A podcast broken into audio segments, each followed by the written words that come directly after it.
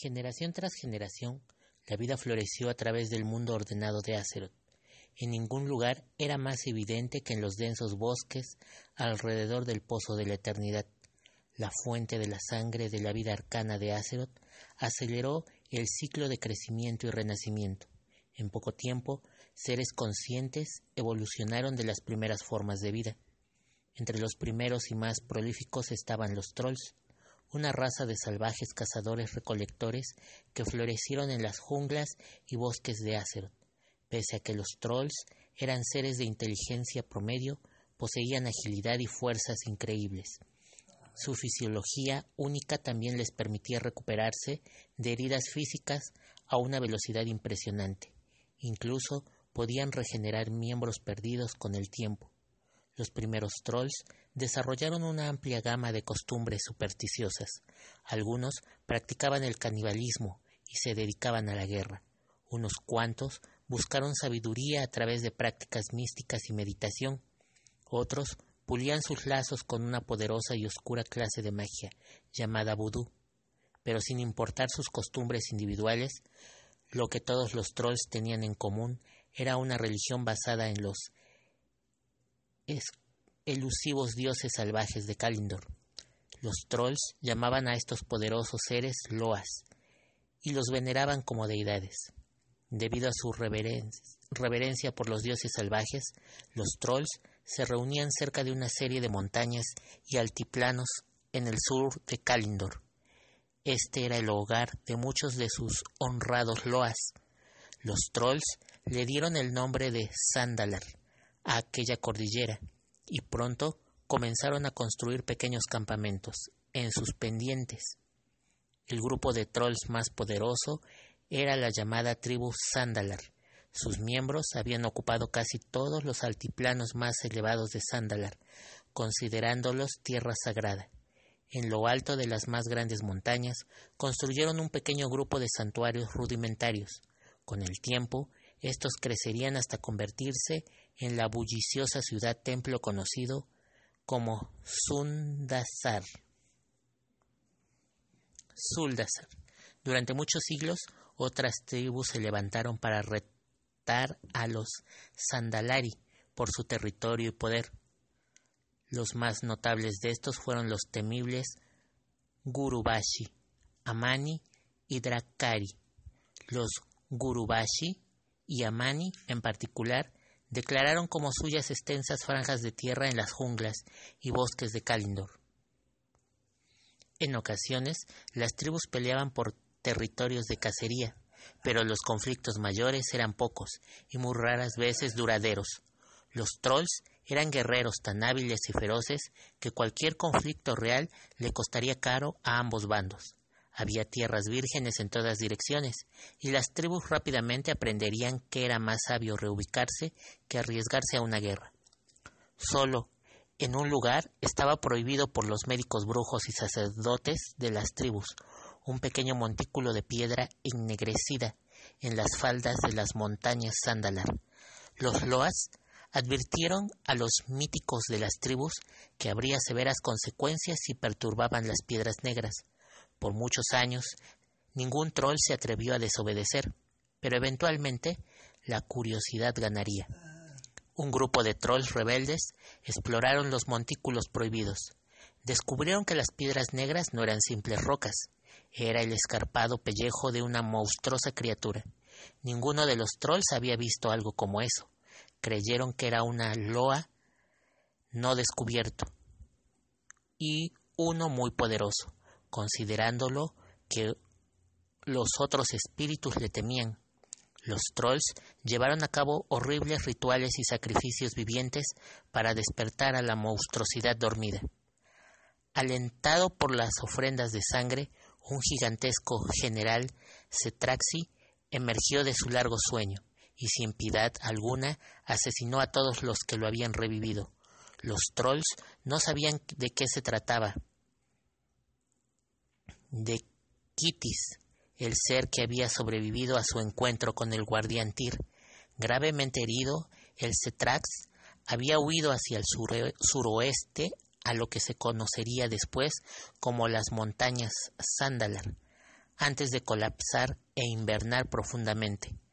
Aterrados por su presencia, los antiguos loas que habitaban el área habían enterrado a Kitix para que ninguna otra criatura lo molestara.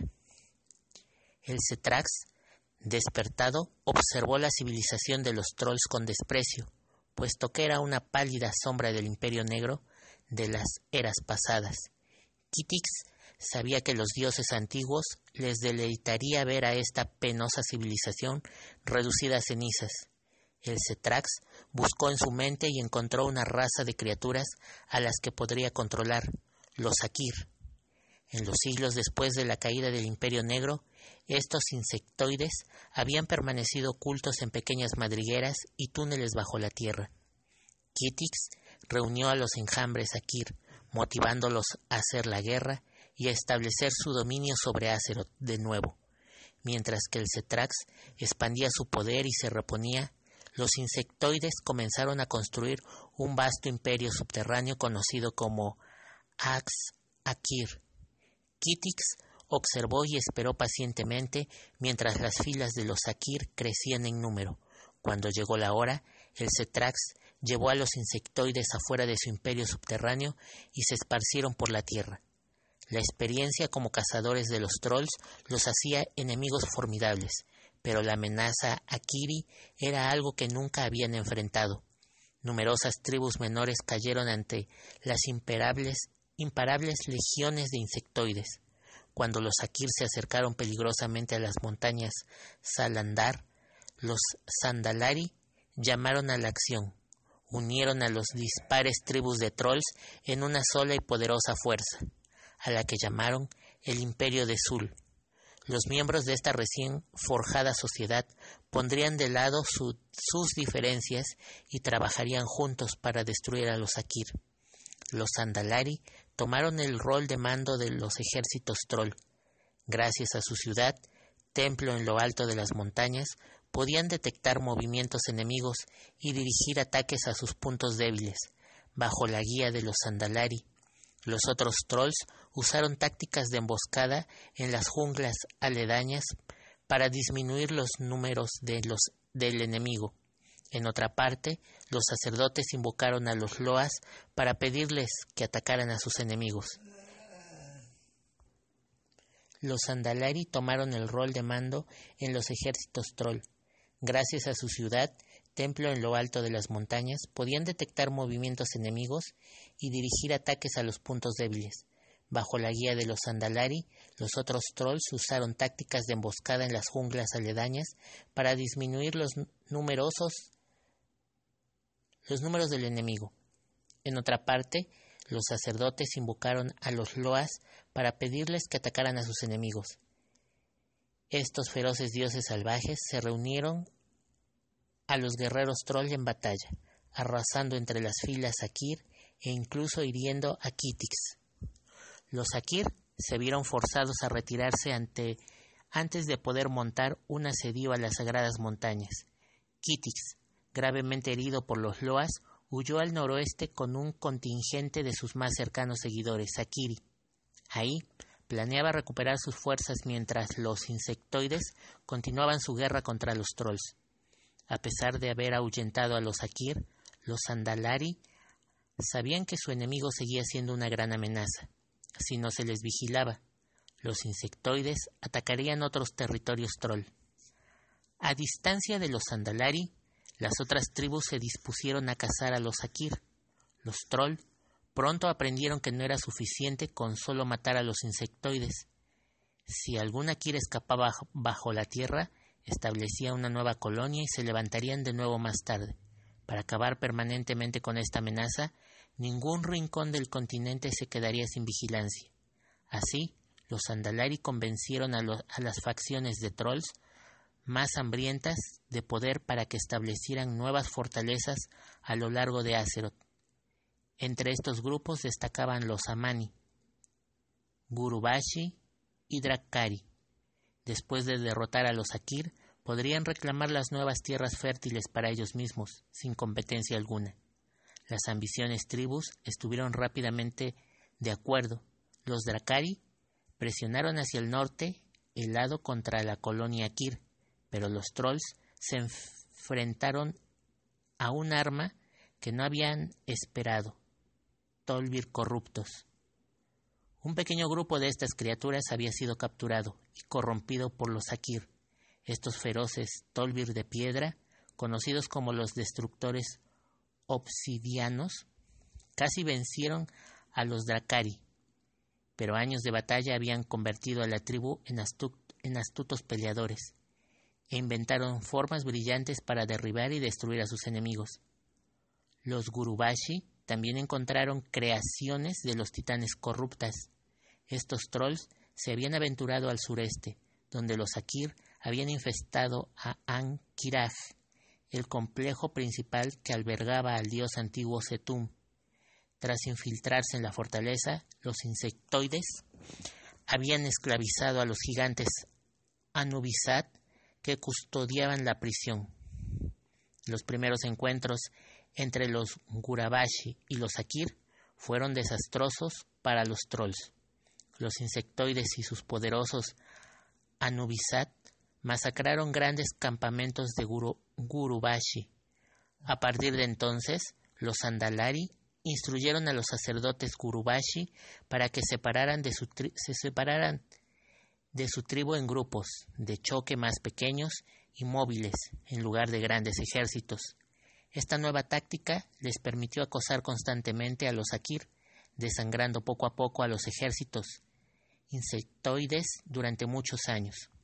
Aunque nunca pudieron aniquilar completamente a los Akir, los Gurubashi eventualmente ganaron control indiscutiblemente sobre los territorios circundantes. Mientras tanto, los Amani se habían propuesto destruir a Kitix, rastrearon al Cetrax hasta los lejanos bosques del noroeste, cortando a través de una masa inagotable de guardianes Akiri, en una salvaje batalla final. La tribu completa se lanzó en un ataque suicida contra Kitix y sus secuaces insectoides que quedaban. Solo una pequeña parte del ejército troll sobrevivió.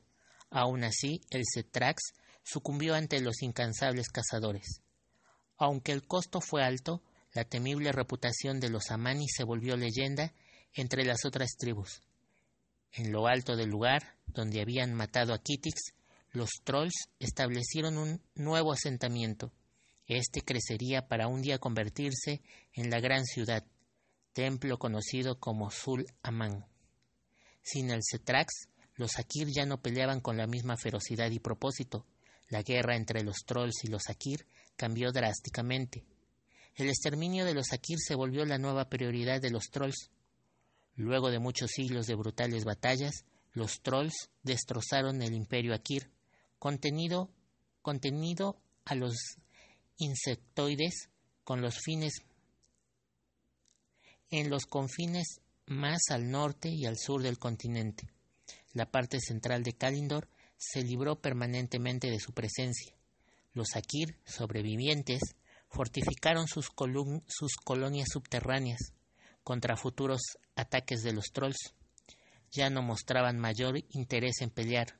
Con el tiempo, los trolls se declararon vencedores.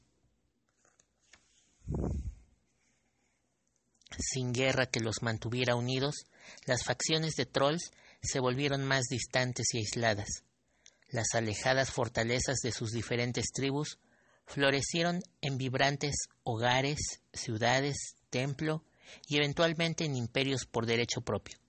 Los Sandalari se retiraron a los altiplanos de sus montañas en búsqueda de conocimiento espiritual, pero siempre mantendrían una inmensa influencia sobre los las dispares sociedades troll.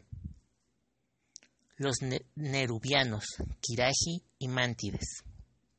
Tres diferentes culturas surgirían del imperio Akir. Los insectoides en el norte se reunieron cerca de la prisión subterránea de, de Yok Sharon. Debido a su proximidad con el dios antiguo, estos Akir gradualmente evolucionarían en una raza llamada los Nerubianos. Su reino sería conocido como Akhol Nerub.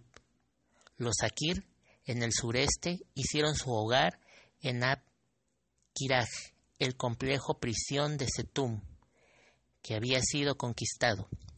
La presencia vil del dios antiguo transformaría lentamente los cuerpos de los Akir, moldeándolos en una raza conocida como los Kiraji.